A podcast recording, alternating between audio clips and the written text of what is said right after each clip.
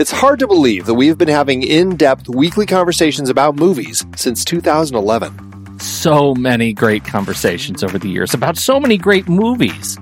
All that said, producing this show week after week requires a ton of work behind the scenes. Becoming a Next Reel member gives you access to all sorts of additional and exclusive content. Plus, you're helping us keep the lights on. Just head to thenextreel.com slash membership, where you can learn more about becoming a member, which costs a measly $5 a month, practically the same as one fancy coffee drink. And you get so much more. Every month, we record a bonus episode exclusively for members. Those episodes cover movies from whatever series we're covering at the moment or add to previous series. Some movies we've covered that only members get to hear us discuss include The Blues Brothers, The Russia House, Naked Lunch, Independence Day, The Hot Rock, and Relic, the better one. Plus, members get to vote on what we're going to discuss for those episodes. We also record additional pre and post show content in regular episodes that only members get to hear, like conversations about similarly themed movies. and answering listener questions from our live member chat. Speaking of our live member chat, we record almost all of our episodes in Discord where members can chat right along with us live. Members get access to other members only channels in our Discord community as well. On top of all that, members get all episodes a full week earlier than everyone else in a private Next Reel feed just for them that includes all the shows in the Next Reel family. The Next Reel, the film board. Movies we like, Sitting in the Dark, and more new projects on the way. To top it all off, members don't have to listen to ads. We've already eliminated those annoying, dynamically inserted ads that, let's face it, we all hate it. We are listening to you.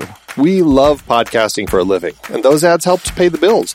Now, we're counting on you, dear listener. We promise we aren't going back to those terrible, dynamically inserted ads that don't relate to us at all. All we ask is that you consider supporting the Next Reel family of podcasts with a membership. Again, it's $5 per month or $55 per year. Just head to thenextreel.com slash membership. thenextreel.com slash membership.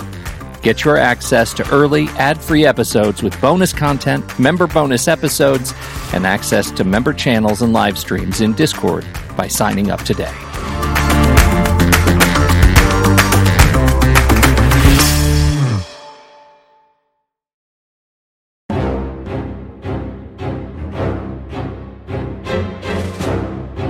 I'm Pete Wright. And I'm Andy Nelson. Welcome to the next reel. When the movie ends, Our conversation begins. The Killers is over. The job comes first. But afterwards, we'll have business together.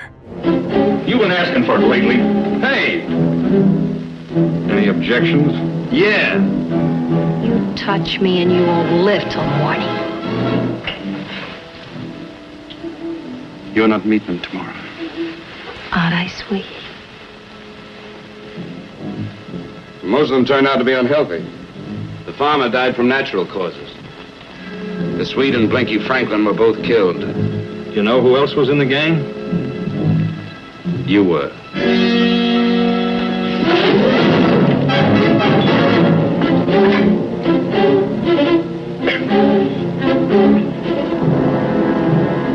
Reach for that and I'll kick your brains out.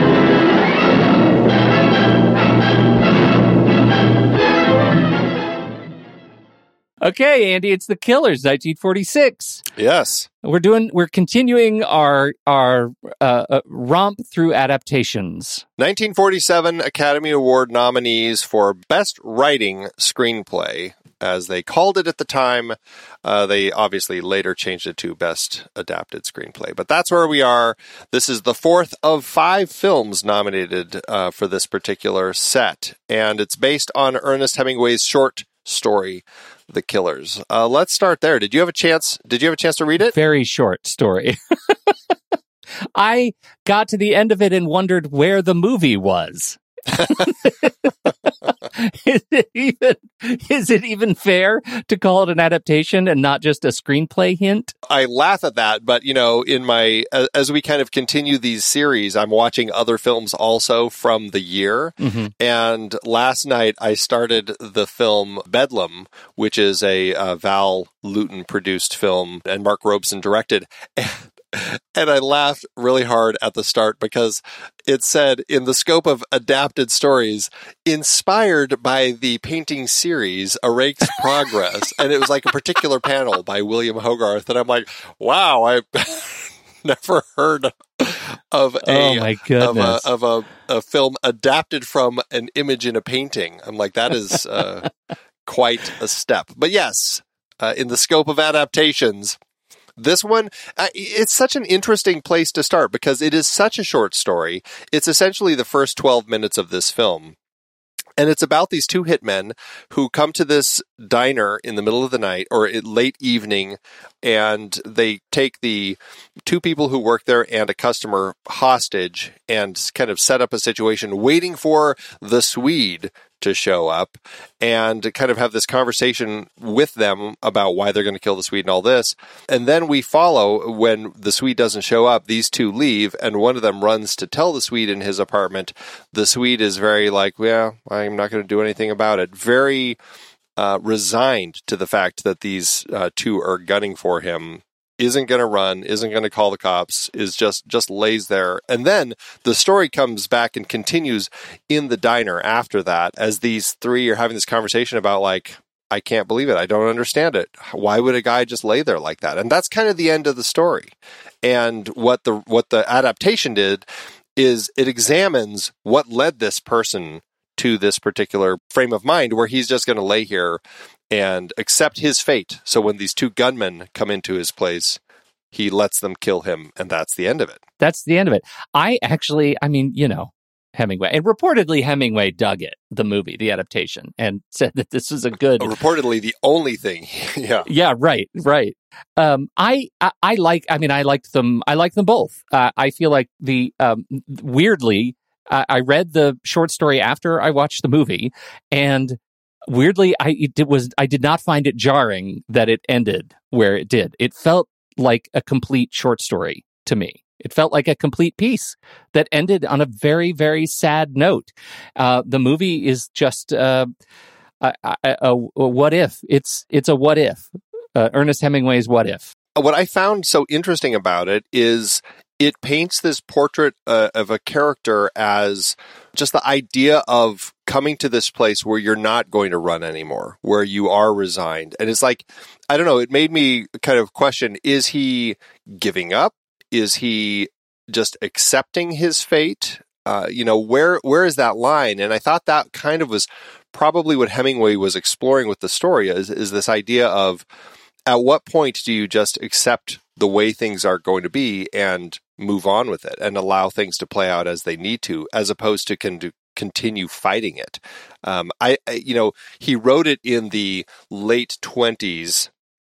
And so, you know, I was, I was like, is there something of the time that kind of fit into that? And I, you know, it wasn't quite like the Great Depression or anything like that, but I, I I think that certainly there was enough hardship going on still that I, I, think you can look at like this idea of just resigning yourself to your fate and accepting the way things are as a, an interesting mindset to study. And that's what I found so interesting about the story uh, that he wrote. Yes. And then he adapted it and and gave us more meat to that. But in the scope of the crux of what he was creating, I guess it's an interesting question. Did they find a way to kind of keep that essence in the story? Well, I think that's one of the things that's most interesting about the story and the uh, of the film because the movie just teases at all the things you just talked about. Is it resignation? Is it fatigue, like world weariness? He's just tired of running. Whatever. We don't get to know why he ended up at this place where he gives up and allows himself, to be killed. And I think the movie tries to answer that question. Why is this guy so tired? And we're going to do it in a couple of different ways. We're going to do it through this bonkers nonlinear narrative. We're going to tell you all all kinds of flashbacks to lead us to the death of this guy. And we're going to show you that through both his literal journey and the metaphorical journey of his career as a boxer, both of those things come to an end as a result of events, right? As a boxer, he fights so hard, he fights so hard, he never gives up until he loses his hand. And that becomes his undoing of his career. And that contributes to the fight so hard, fight so hard, fight so hard to try and get ahead in the world. And he's un- undone by these unscrupulous characters that he's thrown in with as a as a, a criminal in this heist. And all of these things cause him to just sort of fall apart and lead to, you know what, I'm just going to lay on the bed and hold on to the bed rail and take whatever comes next. And and I think that's the interesting thing. That's the thing that makes the movie additive to the story. I can see why you might say if you're a real Heminghead you might say, "Oh, it removes all the mystery from like what the the the sort of sweet encapsulation of grief that Hemingway captured in the story." But to me, as a piece of film, notwithstanding all the other noir contributions that this thing offers, uh, I think it gives us a lot to the adaptation uh, of this character of the Swede and all the people that revolve around him. That's my rant. I uh, really agree with that. I think that they found a way to capture that essence and give us reason for it. Uh, did we need the reason? No. In Hemingway's story, no. I think that's the point of that particular story. But the way that we get it here, we get more of a reason to it. And I think it works just as well. Like now we really can understand and still ask ourselves, like, did the Swede hit this point where he's resigned because of uh, you know the femme fatale and and how his life was kind of destroyed by her. Is he giving up? Is he just resigned to fate? Uh, like where is all of this? And and I still think we have all those questions, but just in a bigger scale. And I found it to be a fascinating exploration and continuation of where Hemingway left left us. Yeah, and and it's a this sort of fatigue, this world weariness is Hemingway's jam right? Like he lives in a space where people are done and they're going to do whatever it takes to do what's next, but they have, they're so done that they're willing to make interesting choices with their lives. And that, I, I think the movie doesn't do anything to diminish that spirit. And that's one of the things that makes the movie solid. Are you familiar much with Anthony Veiller, who uh, is the one credited for writing the screenplay? We should just note that John Huston and Richard Brooks actually co wrote this screenplay first. Um, but I guess because, at least in John Huston's situation, he was contracted with a different studio and so had to uh, be uncredited. Just the craziness of the way things were back then. Who knows? I'm not sure why Richard Brooks wasn't, but it did get credited specifically to Anthony Veiller, who obviously still worked on it. Uh, have you seen many of the films that he had written, which is, you know, a pretty lengthy list? Yeah, it's like enough, uh, right? Like to yeah. to be surprised at how many he had written. I was actually really surprised.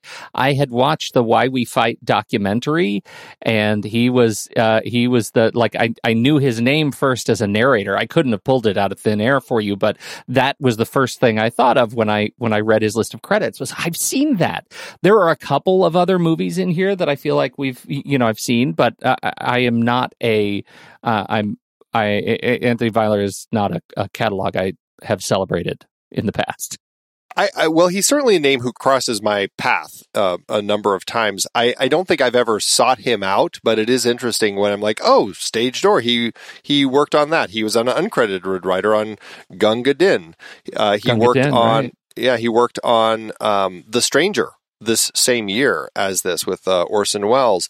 And it's interesting having been somebody who, you know, worked on this along with John Huston. He ended up writing a number of scripts for John Huston later in John Huston's directorial career. Moulin Rouge, Beat the Devil, The List of Adrian Messenger, The Night of the Iguana, and which was his last uh, screenplay. And so I don't know. I, I don't have a good sense of him as a writer, but just looking at the list of stuff that he's worked on, I think it's fair to say it's probably okay for him to be credited for this, whereas the other two uh, uncredited didn't get anything. I'm sure that he still contributed quite a bit to the work here. I'm sure he did. I, although I have to say, like just knowing more about John Huston, this feels to me more like a John Huston movie, and uh, so I need to I need to study up on Veiller because um, you know I, I'm sure you're right, and he deserves more of the credit. Tonally, I don't know how to assign him that sort of credit when John Huston's name looms so large interesting that you mentioned uh, the the kind of the tone and everything. Do you think that after we're outside of the uh, the opening 12 minutes that that comprised of Hemingway's short story, which largely also still had a lot of Hemingway dialogue, does it still feel like they kept that voice? Like, do you feel like we're still getting that snappy Hemingway tone through the rest of the film, which also fits very much into kind of noir? Uh, well, it, yeah, I mean that was what I that was what my comment would have been. Like, how much would you assign to classic Hemingway dialogue versus tropes of the then kind of burgeoning noir? Yeah. Right? Because I, I think it's kind of hard to tell the difference on on the film. I don't know how I would how I would make that statement. To me, it feels consistent to me. I, I it feels uh, stronger in the opening for sure. Like I, I feel like the dialogue with those two killers and, and like when they're in the cafe or the diner with those three people, like I just feel like they're they're very sharp dialogue. I feel like they capture it mostly through the rest of the film. And I think there are some lines like I loved the the cop's last line uh, to um, to Ava Gardner's character. Don't ask a dying man to lie his soul into hell. I'm like, oh, that's such a great line. Yeah, like such there, great there line. are moments like that that still really shine. But I just like uh, the the Hemingwayness of that open. I just uh, it just it's really sings. Yeah, I agree. I, I think it's a beautiful setup for the film. Where the film, I, I think this is just where the film feels dated to me movies where the protagonist is an insurance investigator in the 50s and 60s feels to me like kind of a comical premise for a crime film. And I never quite got to the other side of it because I don't think of insurance as sexy. And I think in the 50s, maybe insurance was.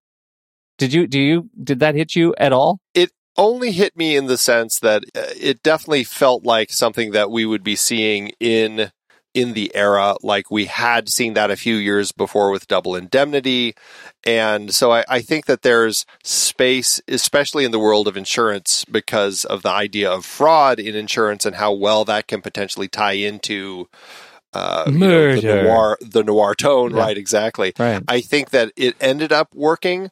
You know, it's funny. Edmund O'Brien really is such a noir face. Like he really appeared in just so many noirish sorts of films. And certainly I appreciate him more in films like DOA than something like this, where I, I feel like when he's a little more on the criminal side of things, I appreciate him more. And I think with him as this insurance investigator, I, I don't know. I found it to be the part of the film that I, I was less interested in. I, I like the structure. I like the investigation, but it is one of those things where I'm like, well, but part of what I show up for these m- movies, right? It's uh, uh, noir in general, but is the moral ambiguity, right? It's like everyone's out for their own. They're all sort of chaotic neutral. and I, I look at him in this movie and I'm like, okay, another insurance investigator, like looking out for big insurance and trying to do right by the corporate interests.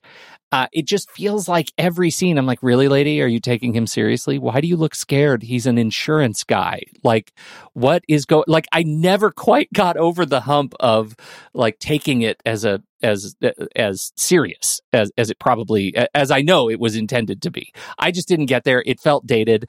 He, he, I'm with you. His was the part that I was least interested in. You get me on the heist stuff. Like I really loved the interpretation of the heist, the the way it all came together. It was the those flashbacks I thought were really great, and I liked the the betrayal, the double twist, and and all of that. Our our femme fatale, that particular character archetype, Ava Gardner is wonderful wonderful. I just the insurance guy I struggled I struggled with. So it wasn't. It's either not funny enough or not serious enough. Well, and uh, it was one of those things like we end on this weirdly comedic moment between him and his boss as his boss is like, Yeah, I'll give you a day off. Take the weekend. I'll see you back on Monday. And On he does a double take and then, and then That might the as well have been bewitched. right. And then we get the end and then he turns back into the doorway and gives his boss like that little smile and stuff. Wry I'm like, wow, what a weirdly like goofy ending for this otherwise really great, uh, you know, noir film. And I can't help but wonder if they had gone the route more of like Citizen Kane, because this is often compared to I shouldn't say often, but in recent years, it has been compared to Citizen Kane as like the Citizen Kane of noir because of the story structure, as we're kind of getting different voices from this, um, you know, present day person who's going around interviewing people and kind of piecing everything together. I think that that's there, but I can't help but wonder if the film would have been stronger if the insurance salesman was more a character like in Citizen Kane, where he's not necessarily a front and center character, is ju- but is more just our window into each of those stories. You know, for sure. Or actually somebody who was also trying to pull a fast one. And, and as, or maybe as he went through the process of investigating this found himself getting closer and closer to wanting to get the money for himself. And you know Oh, we get a little bit more brilliant. of that.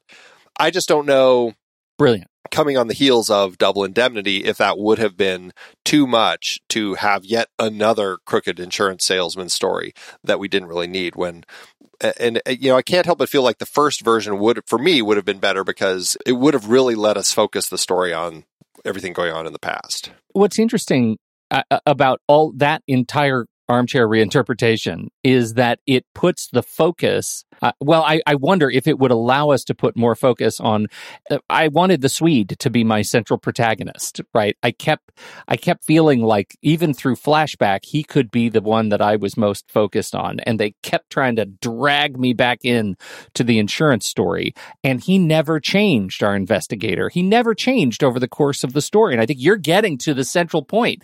Give him some sort of epiphanal awakening that he could get some out of this deal, right? He could walk away with his own and not just for the good of big corporate. Like I, that was a piece that I was missing. And again, maybe that is you're helping me put more words to why the movie does not hold up uh, as well in that particular area to me because we are now in an era of really questioning the role of big corporate and today's insurance investigator would not be played this way in this movie if it were made today, I don't think. It's i mean it really goes to the the tricky line of writing a story like this where you have where you're splitting the protagonist and the main character apart from each other. And I'd say that the prota- protagonist in this film still is Burt Lancaster's character, the Swede, uh, or uh, Ole Anderson, but the main character is kind of our insurance salesman. He's the one who's driving the story and trying to kind of through him kind of where the story is being told.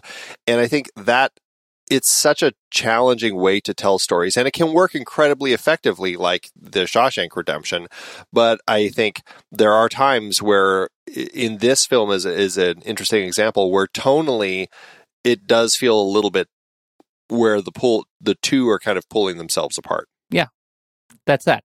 Uh, not to take away at all from how they are pulling s- themselves apart, right? The look and feel of this film is so raw noir to me. I mean, it's still we're still pretty early in in seeing movies made like this and the high contrast, the highs and lows, the darks and lights, the shadow, crisp crisp beams of light, I think is it, just the use of those tools is brilliant and and some of the shot composition is just extraordinary. It's extraordinary. So I love how the film looks and plays with these characters on screen. I love watching him box. I love watching them walk down dark alleys. Like all of those quintessential moments are here. Right. And, and you can see why this movie contributes to defining uh, a genre that, that was formulated in these years.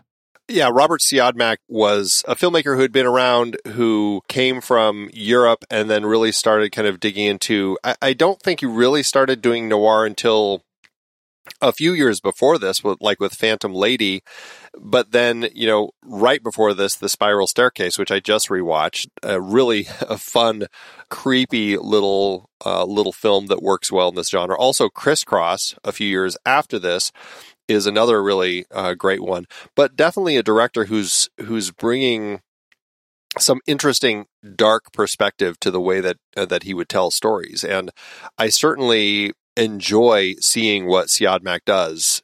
Elwood Bredell is the cinematographer, or Woody Bredell, as he was uh, called here, is the cinematographer. And, uh, you know, I don't know if I have seen much more of his stuff, like Lady on a Train and, uh, again, Phantom Lady, but otherwise, I don't know if I've seen much of the work that he's done. So I can't speak to like how these two work together or anything, but I think together they are capturing beautiful noir, just shadows and just just the way that the pools of light play and the way the camera moves. It's just it works very effectively for this uh, for the genre. Yeah, and I think you know playing with that the sort of narrative complexity, the look of the film, they also are able to attribute violence to screen and staying in the reins of the production code.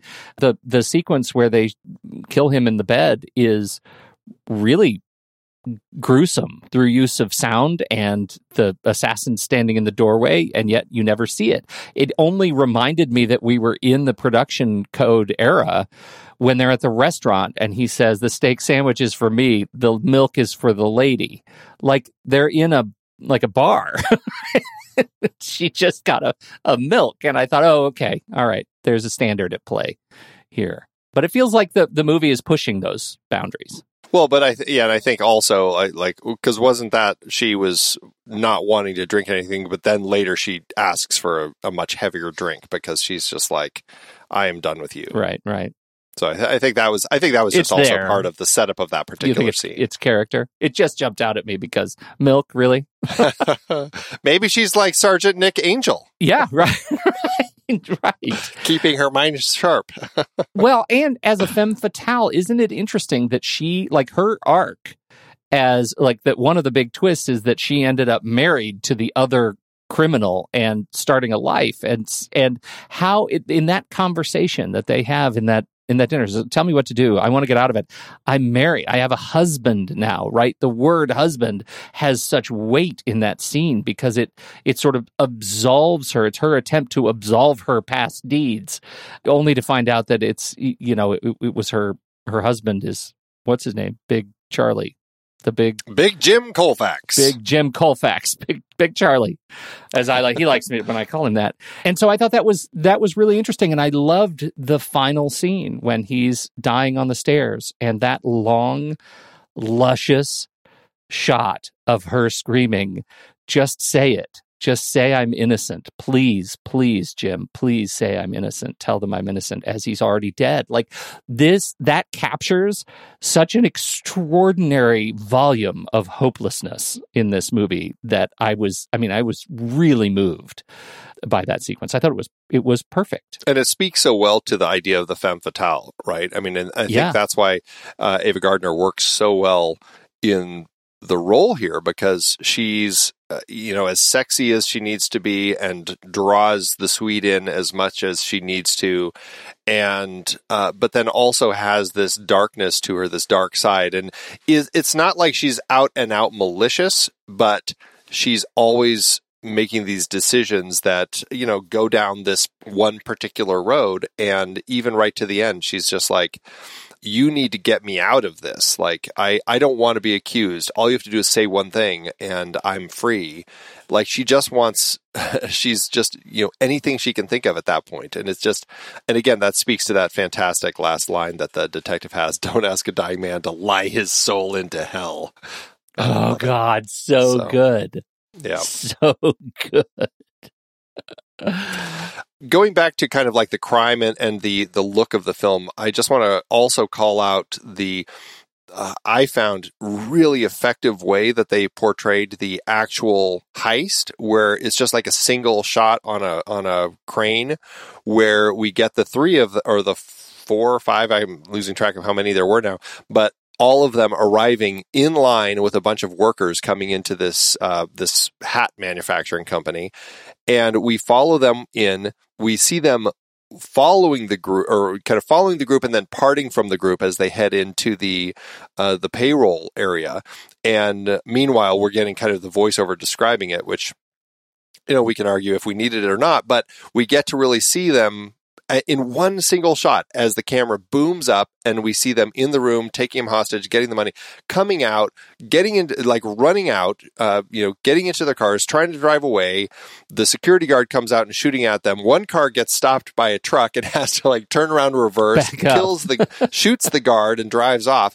Like in one uh, beautifully choreographed shot i'm like this is like fantastic filmmaking because it kept the tension going and it just it made for a really interesting way to kind of put the scene together and work really well I loved it. It was great. And it just, I love how they didn't, like, it- it's just a, an act of restraint not to create a sequence in the hat factory, right? With some yeah right yeah, antics. which they could have there were there were no hat antics, and I thought that shows an enormous amount of restraint. I I I also thought like it, it's kind of a roller coaster piece because you get the intensity and the drama of the setup as they're walking in, and you wonder are they going to get caught? They're walking right past the police the, or the security, and then as they run out, it becomes just a little bit vaudeville when the camera can't go through or when the car can't go through and you watch the entire sequence play out in real time that's funny that's legitimately funny and i love that they are in the span of that one unbroken shot. They're they're giving me a lot emotionally to work with and react to. That's that's the real like depth uh in, in that sequence. I think it works it plays incredibly well absolutely and and it says this isn't as much a heist story. Like I celebrate, I, I told, I, I said early on, like I really celebrate. I love the heist part. The heist is, is kind of a small part of the film itself, even you know. But I like it, and I like the undoing of it because that's part of the investigation. How are they going to split the money? How are they going to, you know, unravel their relationship? And and that becomes the real, you know, the real heist because there is a second heist, the heist of the money from each other and that's the that's a part that I think is is um, strong. it's i mean that's and that's an interesting thing to bring up because in the scope of genres like i find it hard to say that this is a heist film even though it has heist a heist in it it's a crime film but i don't know if i would call it a heist film out and out it's like i don't know where where's that line for you Uh, Yeah, well, I mean, it's in my head. I call I use the word heist, but as we're talking about it, the heist is small, right? It's it's really the the flashback reaction to the heist, and maybe that's enough. I don't know that I have a real hard heist line. Well, it's just so funny because I suppose in some of our like we've done series on heists and and Yeah. and I This wouldn't I wouldn't put this in there. well, but that's funny because the heist isn't necessarily always a big thing even in those. It's like it's part of the story, but uh, you know, so much of the story also involves like the planning and the post elements of the heist. This film certainly deals with the post elements of the heist. The planning is pretty uh, sparse. It's, like kind of already pre- it's it's pre-planned as Yeah. he just kind of has a conversation with everybody, and that one guy backs out. But I think largely it's a yeah, it just doesn't end up feeling like a heist film. So that's just interesting in the scope of genre, why this doesn't necessarily feel like a heist film, even though it has a heist in it. It's like calling it a boxing film. I wouldn't call it that either. I also wouldn't call it. But then, what would you call it? An insurance film? It's an insurance film. well, it's it's a crime film. I think it's definitely a crime film. It certainly is a film noir, and you know, I think with with those, I think that pretty much kind of covers a lot of the scope of the rest of it. But crime film seems broad. Like a boxing film is a sports film. A a heist film is a crime film. So what is the subcategory of this film? We know it's a crime film. Stylistically, it's a noir.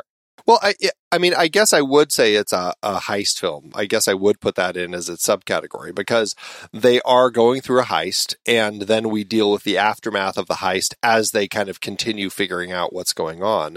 Um, I, I think that it's in there. It's it is a tricky line though. Like, what specifically is the line for a film to kind of cross into a full on heist film? I, I think it, it's heisty or heistish.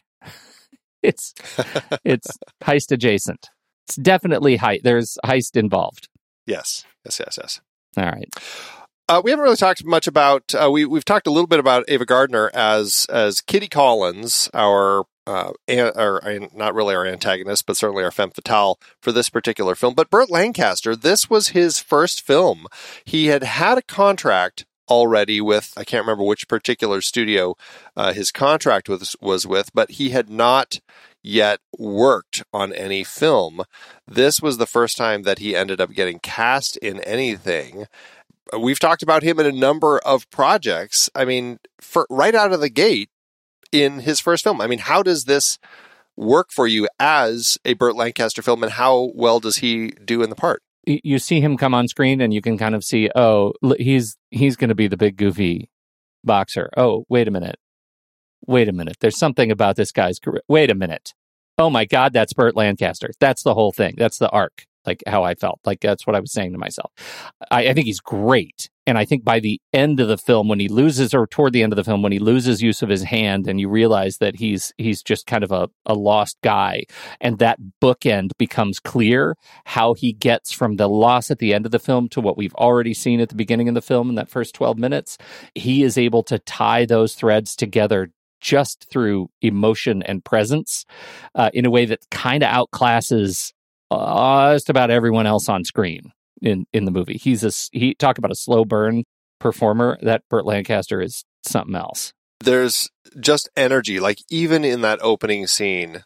Like if we only had the Ernest Hemingway adaptation and he was just playing the Swede in that opening, there was already enough just in the way that he portrayed that resignation and as you said the the scene when they come in and kill him and you just have like his hands on the the bed rails and stuff it's just like he was already giving enough to like make me fully captivated with this actor and his performance and what he was doing here. And i it it ebbs and flows throughout the film as far as like the way that his uh, character goes from feeling like a good guy to a bad guy and everything. And I like, I really enjoyed his journey over the course of it. You know, he's there's a, a scene when we're getting a story from Sam Levene's lieutenant who had been friends with him. They grew up since they were little kids, and now he was a lieutenant, and the old Swede was a boxer.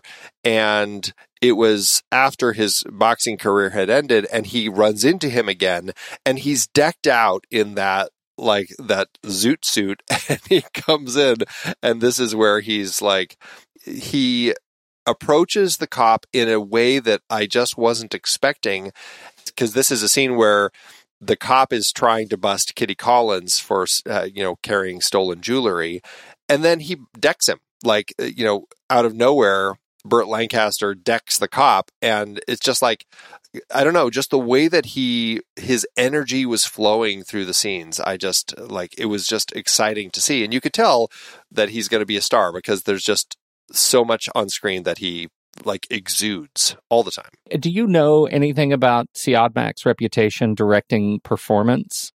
Because it this feels to me like such a, a, a wonderful example of what must have been a strong partnership between Siodmak and this uh, early actor, right? In one of his earliest performances, like really harnessing skill and talent and charisma on screen. And I I don't know if he's known for his characteristic direction of actors. You know, I'm not sure. Well, he did Criss Cross with uh, Lancaster also, so obviously they they at least worked a couple times together. I, I do know that Siodmak was very frustrated with Ava Gardner, and in the end scene, he didn't feel like he was getting enough out of her, and he actually uh, apparently went so far as to say, "If you don't do the scene right, I'm going to hit you," essentially bullying her into kind of getting the performance out of her that he wanted. And that's that's not really great. It's not it's not great. I think that directors the the role of directors has certainly shifted. I think there was a period where that you know that was deemed acceptable if you were going to get the performance that you wanted. Certainly, Kubrick has been, uh, you know, uh, something that's been stories about him.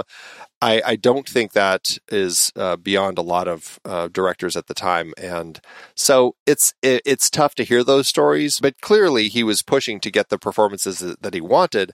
I certainly felt like he got it out of everybody here, even if he had to go to such awful extremes in Ava's case. Yeah, I so I you know I don't know I that that comes from my own ignorance, not not knowing you know some of those stories about Siodmak, and that's unfortunate. But you know clearly here, at least in this partnership, and I would say between all three of them, I think Ava Gardner's performance is just as as strong here, and I know this has become kind of a seminal work for her in her early career, and they're great in this movie together. To, as much as this film kind of gave Burt Lancaster to the world, Ava Gardner had been appearing in a lot of films, but hadn't necessarily broken out, as it were. And I do think that this is kind of that point where people started taking notice of her, and she, um, you know, definitely, uh, you know, came to more prominence after this. Yeah, right. Now, Albert Dekker plays Big Jim Colfax. You know, you talked about the mustache and everything, the the evil mustache uh, villain here. Do you like him though? Do you think that he works well as our villain? If I gave him any thought, I probably would. So you don't give him much thought. I honestly like he doesn't stand out uh, to me as a terribly memorable figure because we don't like I I don't think we see a ton of him in the movie right we get him as the principal architect of the heist and he's part of all of that he's interviewed by our hero insurance adjuster and we see him at the end and so you know in terms of his his role he that the role like the in, in terms of the the character economy is to move certain like investigatory elements forward and he serves that very well. But if there is a character on screen i'm focused on the insurance adjuster or burt lancaster or ava gardner and everybody else is is a utility player to me. I i thought big jim colfax was good but i don't i he didn't stand out it's interesting. I found he did stand out. I really enjoyed him in the role. I will say I I prefer Ronald Reagan surprisingly in the a remake, which we'll talk about a little bit later. I was going to ask, yeah. Uh, Ronald Reagan just, uh, I think, brings. I think he's just given more to do. But I, I enjoyed Albert Dekker quite a bit in the part. I thought he was actually an interesting uh, foil for our our hero here, and we'll be talking about him uh, in our member bonus episode, the Wild Bunch, that we'll be doing in a couple months as we continue that series that we're doing for members, which we're doing the 1969 National Film Critics Association Awards for Best Cinematography from 1969. Uh, definitely looking forward to talking about the Wild Bunch, which was his last film. That was the, whose last film? Albert Dekker. Albert Dekker. Okay. I got lost because I think th- Ronald Reagan's role in this, in the remake of this movie, wasn't this, that the film that got him that where he stopped making movies and went into politics? I'm pretty sure that was his his last role as an actor before he ran for office. I don't know. And I don't know if that is if I should think about that as as a token of history. yeah, let's see. The Killers was his last film. You're right. Interesting. Going back though to Albert Dekker, this is a a tragic, horrifying, sad end to him.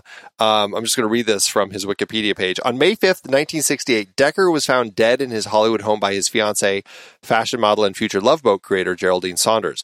He was naked, kneeling in the bathtub with a noose tightly wrapped around his neck and looped around the shower curtain rod. He was blindfolded, his wrists were handcuffed, there was a ball gag in his mouth, and two hypodermic needles were inserted in one arm. His body was covered in explicit words and drawings in red lipstick. Money and camera equipment were missing, but there was no sign of forced entry. Police originally said it was suicide, but the deputy coroner found no evidence of foul play nor any indication that he planned to take his life and ruled his death accidental, the result of autoerotic asphyxiation. Wow. Now, it makes you want to stop that kind of behavior in your own life, right?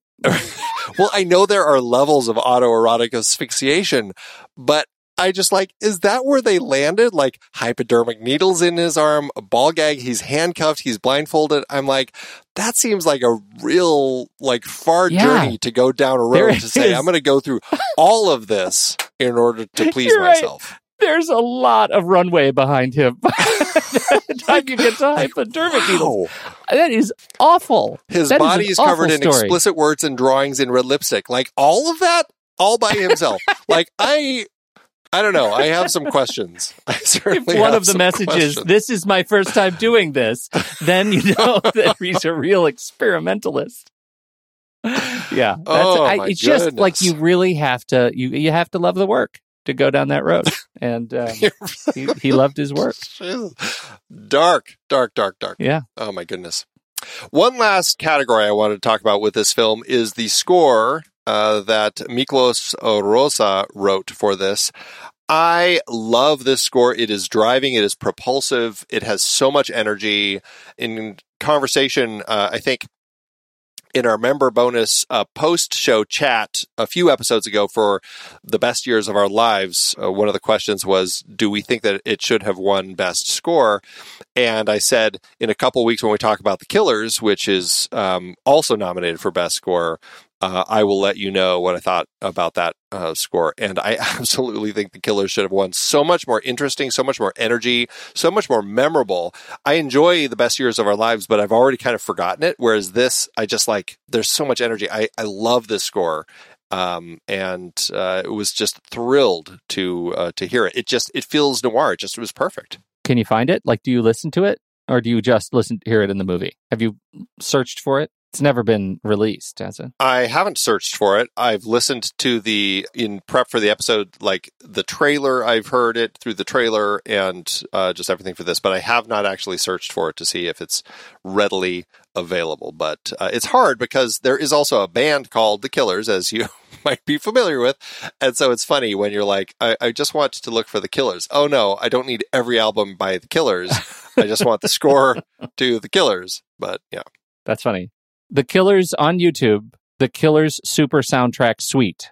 Oh, it's so good. when people build that on YouTube, that's probably the best way to do it. There might be individual tracks. I'm looking on on Rozsa's scores that are available on Apple Music, but I don't see it. Oh, one thing that I am seeing though is of course Dead Men Don't Wear Plaid, and we can't end this conversation without saying this movie, you know, is one of the many featured in Dead Men Don't Wear Plaid, which of course we talked about because the the killers. We haven't talked about the titular killers of this film, Pete. What did you I think know. of our killers? What are we going to do? I, I mean, I, I like the Killers. It's one I of those movies where the, killers. I mean, I love the Killers. I also love the Killers. So I do, don't saddle me with that kind of middling You only liked opinion compared to yours. I love them so much. I invited them home. We had a glass of milk and a steak sandwich, and they're fantastic.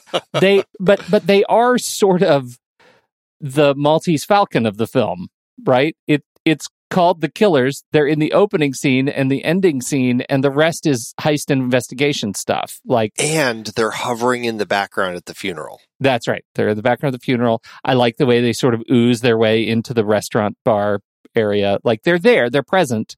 They're great. No, they're great. I love them so much. They're the reason to watch this movie. They are so perfectly cast though. Like what a pair. Like just seeing the kind of the the almost like Laurel and Hardy shapes of them in the background at the funeral, like it was just like interesting. I wonder why they have decided to stay here to be at the funeral. Like just like what is like that was like one of those questions. I'm like why would they be there? Like, I don't know. I just found it to be so interesting. I, I loved that pair.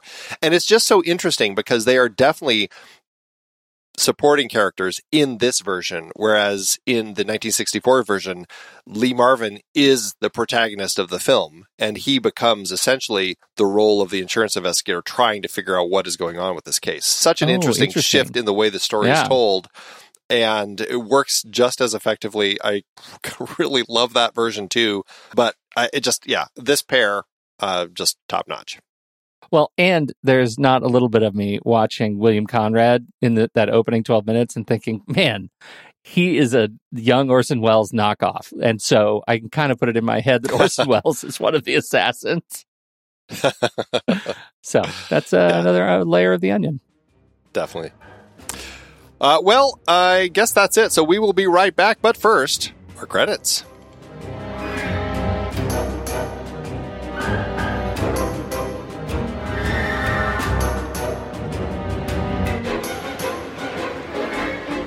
The next reel is a production of True Story FM, engineering by Andy Nelson, music by Simo, Oriel Novella, and Eli Catlin.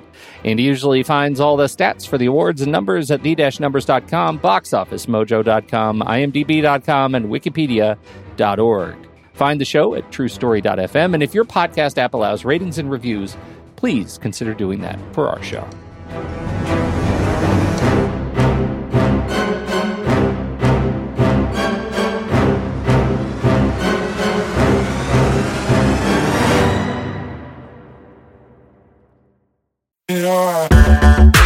Andy, can you believe we've almost hit 700 episodes of the next reel? I know, it's crazy. And with all the other episodes in our family of podcasts, we are well over 1,200 episodes of movie conversation. It's really pretty amazing that we've gotten to have these in depth movie chats every week for over a decade now. and we couldn't have done it without our loyal community of film fans. Their support over the years has meant so much. For sure. That reminds me, we should give the merch store a shout out. Buying shirts from thenextreel.com slash merch is a great way listeners can continue to support the show. Plus, they get to sport our great designs. Absolutely. I think sometimes folks forget we have a variety of shirts, mugs, phone cases, and more available. In fact, a great place to start is with a shirt sporting the Next Reels logo. We also have that classic Fast Times Spicoli Surf School tee or the weirdly popular Rusty's European Tour shirt. The one from National Lampoon's European Vacation. Why is that so popular? Search me, but we have sold a ridiculous number of those. I guess there are a lot of Rusties taking trips to Europe? We're always adding new designs based on movies we've covered, like our brand new design for a streetcar named Desire, featuring a streetcar named Desire. So if you want to rep your love of TNR and films, head to thenextreel.com slash merch. Every purchase helps us continue to have these weekly in-depth conversations. So visit thenextreel.com slash merch today. And as always, thanks for listening and being a part of the Next Reel community. We've got lots more great movie chats coming your way. All right, sequels and remakes. Man, there are a few. Well, uh, you know, the interesting one, uh, we've already talked about the 1964 version, which is interesting because Don Siegel directed it, who was originally wanted or slated to direct this. And Robert Siodmak actually came in uh, to replace him, which is kind of an interesting twist that he finally directed a version later, which also was directed to be on television at the time, but was then deemed too bloody to be on TV. So ended up later getting a theatrical release, which is kind of funny. But before that, Andrei Tarkovsky, along with uh, a filmmaking partner of his, actually made a student film version in 1956. He actually approached his uh, film professors, he and his uh, directing partner pr- approached his film professors and said, We would like to do this adaptation of Ernest Hemingway's short story. The professor said, I guess it's okay. We've never done an adaptation of something before in these film classes, but uh, sure. And so he did. It's available, and it's actually quite good. It's a solid adaptation specifically of just the short story.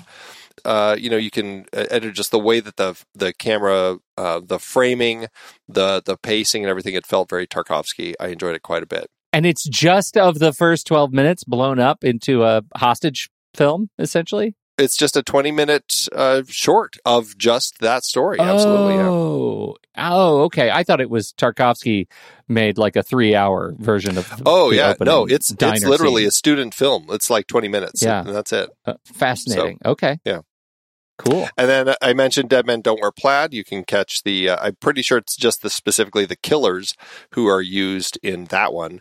And last but not least, as of 2016, Andrew Kevin Walker, who of course had written Seven, apparently wrote a new adaptation of this story. Uh, unfortunately, I've heard nothing else of it. I don't know if it still is in somebody's hands as something that they're trying to make, but I would be very curious to see a new telling of this particular story. Especially from him. Yeah, right? Yeah, interesting voice for it. Fascinating. Yeah. Uh, okay, then we need to talk about awards. That's why we're here. Lay it out. This film was nominated for, uh, it had three wins with four other nominations. It's nice to see for a noir that it kind of ended up kind of cracking into that because I don't think necessarily the noirs were always doing that. But it did get four Oscar nominations Best Director, but lost to William Wyler for The Best Years of Our Lives. Best Film Editing, also lost to The Best Years of Our Lives. Best Music, scoring of a dramedy or comedy motion picture, which we've already talked about lost to the best years of our lives. And of course, per this series, best writing screenplay or adapted screenplay also lost to the best years of our lives. At the National Film Preservation Board, it won. Well, it, it, it, always classifies it as a win, but it was added to in 2008 to the National Film Registry. It won Best Motion Picture at the Edgar Allan Poe Edgar Awards, and it was included on the top 10 list of films for the National Board of Review for films from 1946. Okay. Now, where do you stand now that you've seen this and Best Years of Our Lives back to back in terms of the best writing screenplay? Oh, I would still lean toward the best years of our lives. That film was rock solid. I just think that, um, again, I think some of my issues with this boil down to kind of the the structure of the insurance salesman side. That is exactly uh, exactly where I stand on it. If there are if there are stars to fall, that's going to be where they land. Yeah. And yet, how do we feel about where the dollars fell.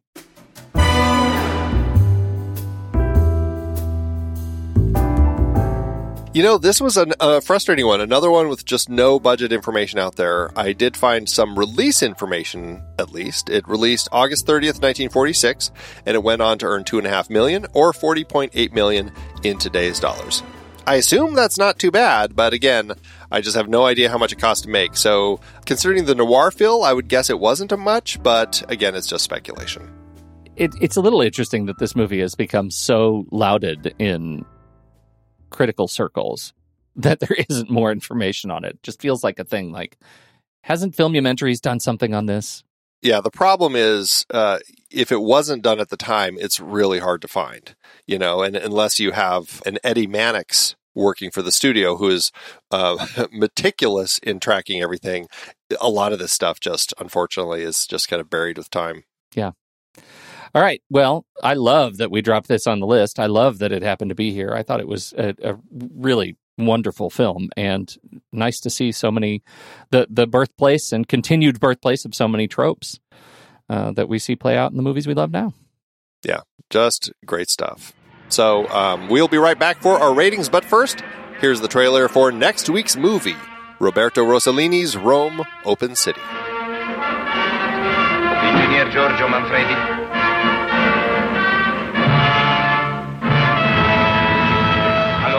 Pronto? C'è Giorgio? Marcello! Devi andare a Don Pietro, sbrigate! Attenti, Don Pietro! Bisogna stringere un blocco compatto contro il comune nemico. Non dubitate, non mi sfuggirà. Non è per sfiducia nei vostri sistemi, ma preferisco fare da me. Ho preparato la tua tesi. Giovanni e Visco. Se non finisce presto sta guerra io divento scemo. Domani andremo da Don Pietro. Mi avevo perso di nascondermi per qualche tempo in un convento. Ci andremo insieme. Francesco! Chi è? Francesco, i tedeschi, i fascisti!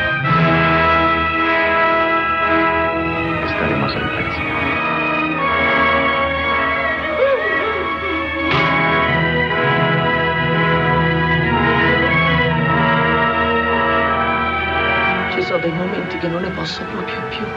St'inverno sembra che non debba finire mai. Finirà, Dio, finirà. E tornerà pure la primavera. E sarà più bella delle altre, perché saremo liberi.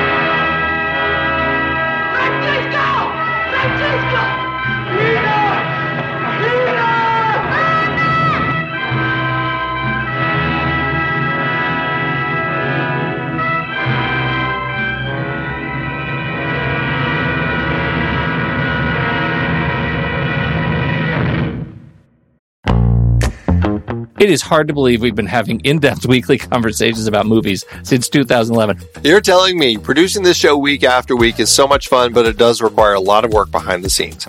If you'd like to help support our efforts, one easy way is by using our originals page when shopping for books and movies that we've covered.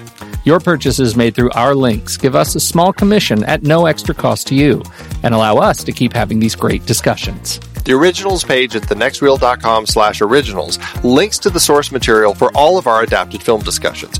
Purchasing through our links supports the show. In season 13, we explore various awards categories and the films nominated in them. We wrapped up our 1940 Best Picture series with adaptations of Mice and Men from John Steinbeck and Wuthering Heights from Emily Bronte's novel, not to mention the play Dark Victory by George Brewer Jr. and Bertram Bloch. The 1947 Academy Award adapted screenplay series featured Anna and the King of Siam, based on Margaret Langdon's book, plus The Best Years of Our Lives, Brief Encounter, and The Killers. The 1952 cinematography nominees included Death of a Salesman and A Streetcar Named Desire, A Place in the Sun, based on both a play and a book, and Strangers on a Train, based on Patricia Highsmith's first novel.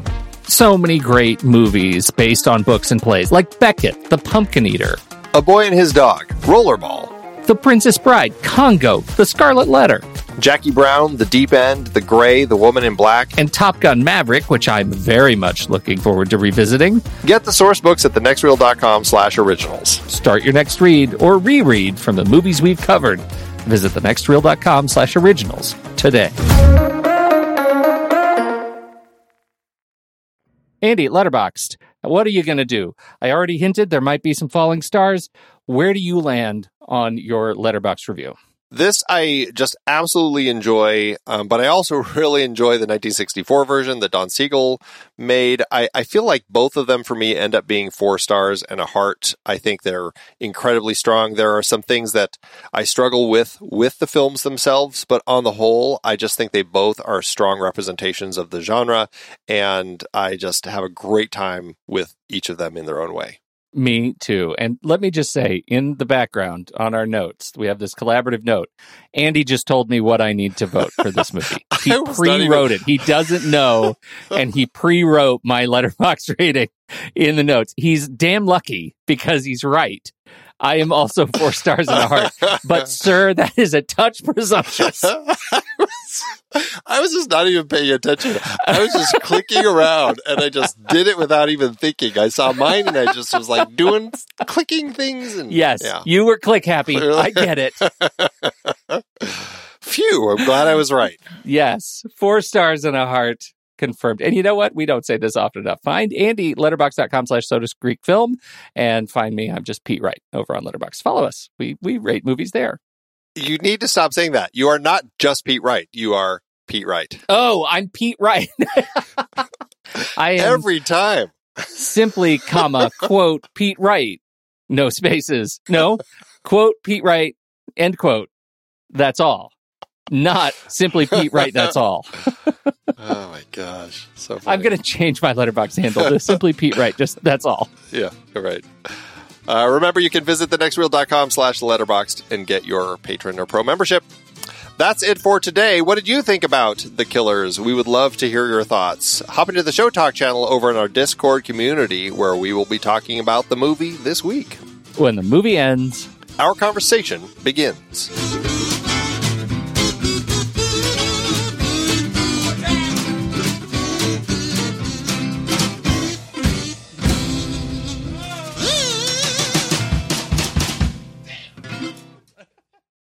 Letterboxd give it, Andrew. As Letterboxd always doeth. okay. What do you got? You got a re- there people people have all kinds of tastes. There's no Letterboxd shaming here. There is no Letterboxd shaming. Oh, I I I want to say that and I feel like I picked mine because I'm Letterboxd shaming someone and now you made me feel guilty. I'm honestly here's the thing. My is mine is a one and a half star review uh, by Jenny Kaktuk, who I think just may not be familiar with film noir and the way that film noir films work. Uh, this is Jenny Kaktuk's review. It was cool, and then it was just weird and sexist. The plot twist is that the woman is the evil one, and they built up to this by having random people say, I completely understand women, I'm a women expert, to make it all a huge shock that all along women are evil and they didn't understand women after all. She's depicted as this evil, seducing, controlling, deceptive woman because we only see her through the perspective of men. Maybe she's innocent. Who knows? I wish they made it more about fear of women, prejudice, misogyny, instead of just being all these things by accident. Obs, I can't expect much from an old film. I don't forgive it. How? Yeah. Yeah, because it's much less uh, about old film. It's about an entire genre it's about an Trope, entire tro- genre. expectation yeah. of tropes. Yeah. Right. Well, I, I also have I have a I have one and a bonus. Uh, Niels Matthys Underhund says uh, it's disappointing. Killer started off very promising, heavily contrasting black and white cinematography, a solid pace, a simple but intriguing premise. Everything was present to turn this into an entertaining film, except the will to keep it going. After the introduction, it gets duller by the minute. Two killers for hire murder a gas station clerk, an insurance claims specialist is, specialist is interested in the case and starts investigation. Through a series of flashbacks, we learn that the clerk is an ex-boxer whose glory has faded over the years. The deeper they dig, the more it looks like there's a hidden angle to the murder. The intro is moody. The rest of the film is just people talking and narratives unfolding. Endless conversations between rather bland characters that reveal the true nature of the murder, which isn't interesting in the least. It's a shame to see the potential go to waste. Looking at the first 10 minutes, this could have been a decent class classic. And that's followed up by a one star from Fly, one out of 10. Go stream Mr. Brightside by the Killers instead. Which maybe more your cup of tea. Yeah.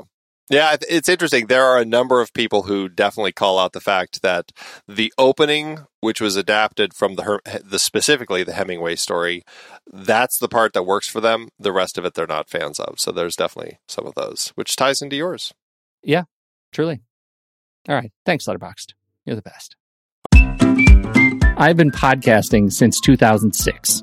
In that time, I've tried countless hosting platforms, but in August 2022, we switched to Transistor to power all of our shows here at True Story FM, and it's been a game changer. I love the Transistor allows unlimited podcasts and storage without extra charges. We can publish so much content, and we do.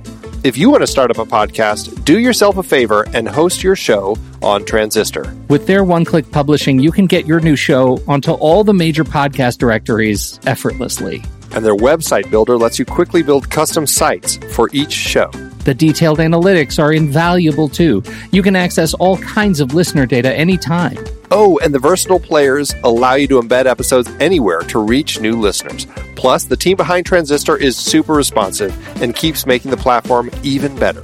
After using countless hosting services over 15 plus years, Transistor has been hands down the best podcast partner for us. If you want a hosting platform to take all the worry out of getting your podcast out into the world, go to thenextreel.com slash transistor and check it out. Support our show and support your own show by going to thenextreel.com slash transistor. Start growing your podcast today.